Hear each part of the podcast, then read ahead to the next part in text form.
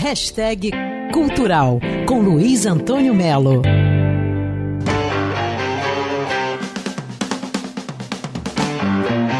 Esse é, sim, o Jethro Tull, que está comemorando cinquenta anos com a turnê mundial que passa nesse domingo, oito da noite, no Vivo Rio.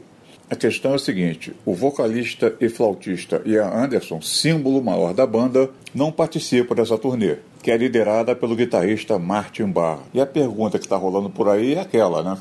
O Jethro Tull sem Ian Anderson é Jethro Tull ou é placebo?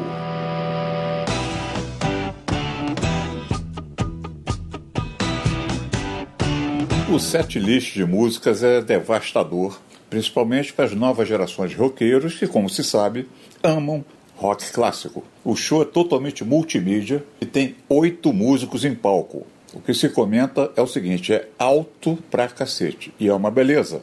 Então é isso, Jethro Tull, cinquenta anos, show sem Ian Anderson, no Vivo Rio, neste domingo, oito da noite. Dentro do pacote de comemorações do centenário de Clarice Lispector, peça Ao Redor da Mesa, no Sesc Copacabana.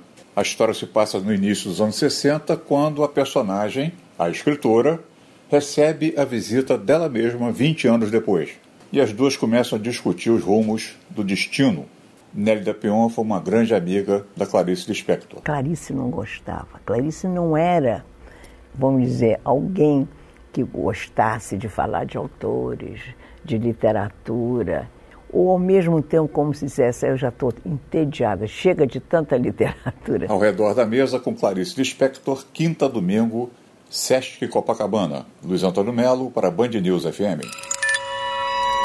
Quer ouvir essa coluna novamente? É só procurar nas plataformas de streaming de áudio. Conheça mais dos podcasts da Band News F M Rio.